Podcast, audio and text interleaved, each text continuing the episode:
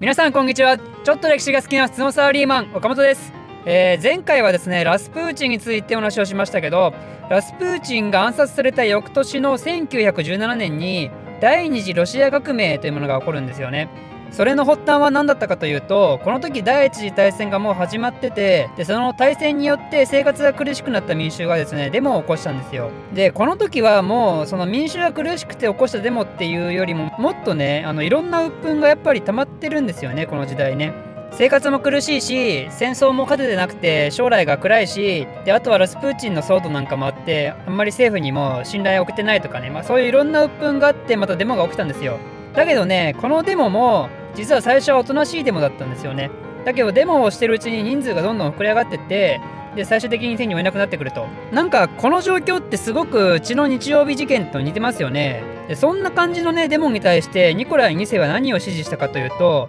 またね武力弾圧を決行したんですよこれに対して。だからね本当にね血の日曜日事件と全く同じ道同じ流れをたどってるんですよ。でそのおとなしかった民衆に対して武力弾圧をしたもんで、まあ、これに対してブチギレた民衆がですねまた暴動を起こして革命が始まったと。だけど前回の時の暴動と条件が違っててそれは何かというともう皇帝の力皇帝の威厳がねもはや失われてるんですよ。そういうことなんで本来はデモ隊を抑えるはずだった兵士までねどんどん革命側についちゃって逆に自分たちに反乱してくるっていう状況がね各地で起こるんですよ。でこんな状況になっちゃうともう国として成り立たない。国が本当に崩壊の危機になるってことでこれで責任を取ってその時の内閣が総辞職をしてでドゥーマはニコライに対して退位を要求してくるんですよね。でニコライ2世はもうそれに対してもやむなく皇帝の座を降りることになったわけなんですよ。でその後継者に最初は彼の息子のねアレクセイをやろうとしたんですけどだけどアレクセイは前回言ったみたいに血流病っていう重い病気だったからだからそこの定位をニコライの弟のミハイルっていう人に譲ったんですけどミハイルはねなんとこの即位を拒否したんですよ。これによってロマノフ朝は300年の歴史に幕を閉じたわけなんですよ。でこの後ロシアはですね臨時政府っていうのが立ち上がってでその臨時政府のもと田舎のねトボリスクっていうところにロマノフ家が移されるんですよ。あの革命の動乱からちょっと保護するっていう名目でね。でこの時のニコライとか、まあ、その家族のね暮らしっていうのは決して自由じゃないしまあ、以前みたいな敬意を払われることもなくなったんだけどだけど快適な暮らしをねまだできてたんですよ。でここでちょっと話変わって第二次ロシア革命ってね実は2つの革命が含まれてるんですよ。2月革命と10月革命というものがあるんですけどニコライが帝位を引きずり下ろされたのは2月革命なんですよね。つまりあともう一回ね革命が起こるんですよこの年に。でその2つ目の革命10月革命はですねユリウス歴の10月に起きたんで10月革命って言うんですけどこの10月革命によって今の臨時政府が倒されてですねレーニンが率いるボルシビキっていう集団がソビエト政権っていうのを作ったんですよ。これによって今後ロシアは社会主義国家の道をたどっていくことになるんですけどこのね臨時政府からソビエト政権に変わった革命のことを10月革命と言います。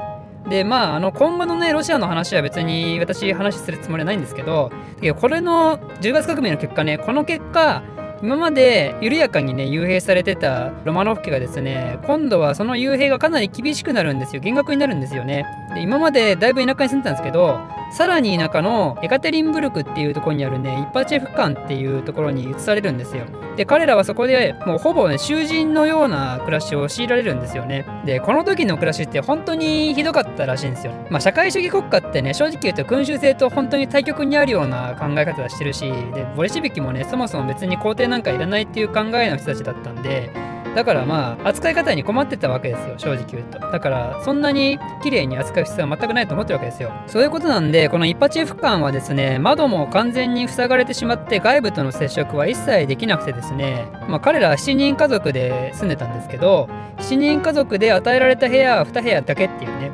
で毎日すごい侮蔑的な言葉を投げられたりとか、まあ、与えられる食事もねわずかなもんだったりね、まあ、本当にあの悲しい生活をしてたらしいです。でそうこうしてるうちにですね今度はロシア国内で反ボリシュビキの集団が出てくるんですよ。彼らのこと白軍って言うんですけど、まあ、このね白軍は反ボリシュビキの緩やかな連合体だったんですよね。でボリシュビキと戦いが始まるんですけどあのエカテリンブルクねこのロマノフ家が幽閉されている場所のエカテリンブルク周辺を白軍に取られそうになるんですよ。でその時にこのボリシュビキの人たちは考えたのがもしロマノフ家が核軍によってね救済されてでそれで白軍の人たちには帝政の時の政府の役人とかがいたからもし今緩やかにつながってる白軍がこの皇帝ファミリーをねロイヤルファミリーを白軍の象徴として担ぎ上げてそれで一致団結されたらちょっと困ると。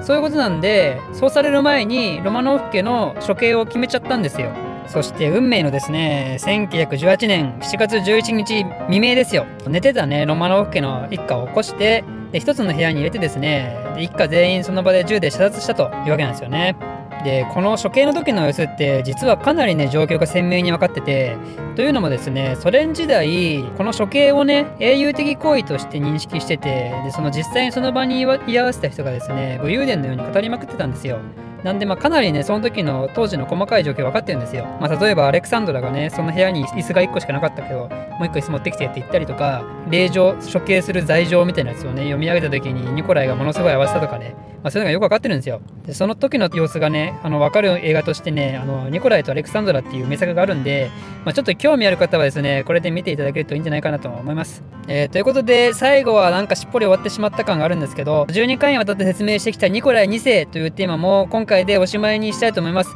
まあ、ニコライ2世というか、途中ね、だいぶ普通のロシアンの話してましたけど、まあ、あのね、ニコライ2世はね、私は決してメイ君とは思わないんですよ。彼はね、すごいプライドも高かったし、まあ、自分で物事決められないしね、あとは国のことより家族のことを優先しちゃったりとか、まあ、その家族のことを優先した結果、ラスプーチンをね、重要してしまったりとかね、まあ、視野もやっぱ狭いんですよね、ニコライ2世ってね。まあ、だけどね、だからこそ私はね、ニコライ2世になんか親近感湧いてしまうんですよ。もし彼が皇帝じゃなかったら、もしただのね、一般人だったら、まあ、きっと彼はね、幸せな生活をしてたんだろうなって思っちゃうんですよね。まあ、例えば彼はね、その幽閉生活で皇帝の重責がなくなった時はね、もう非常に気さくに警備兵に話しかけたりするし、まあ、すごいいい笑顔を見せたりもするし、おどけて冗談を言ったりもするしね。で彼が子供の時には勉強なんか嫌いで鼻くそほじってるような子供だったし、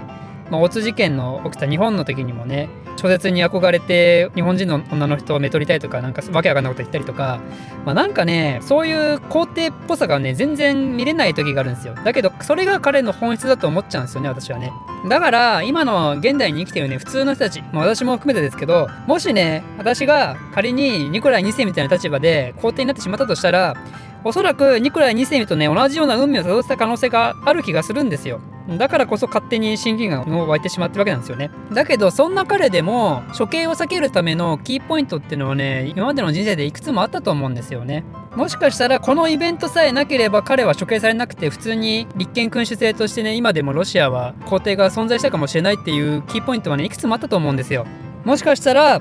あのおじいちゃんが死んだ時に先制君主へのこだわりをね強く持ちすぎてしまったからいけないのかもしれないしもしくは後々ラスプーチンに引き込まれてしまうアレクサンドラと結婚してしまったことが彼にとってのキーポイントになってしまったのかもしれないし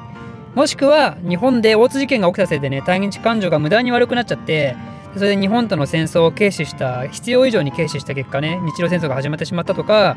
もしくはせっかく立憲君主制という道をね作ってくれたビッテを存在に扱ってしまったからとかもしくは血の日曜日事件の反省を生かせずね2月革命を最終的に引き起こしてしまったからかとかね、まあ、やっぱいろいろあると思うんですよ。いろいろあると思うんですけど皆さんもね是非何がいけなかったのかね。何を避けることができればニコライ2世の処刑は避けられてでもしかしたらロシアっていうのはまだ皇室があって君主がいたかもしれないっていうところをね何の事件をもし避けることができたらね何がキーファクターだったのか皆さんの意見をぜひコメントとして残していただけると非常に嬉しいです。ということで今回は以上です。この動画を少しでも面白いためになると思っていただいた方はいいねとチャンネル登録のほどよろしくお願いします。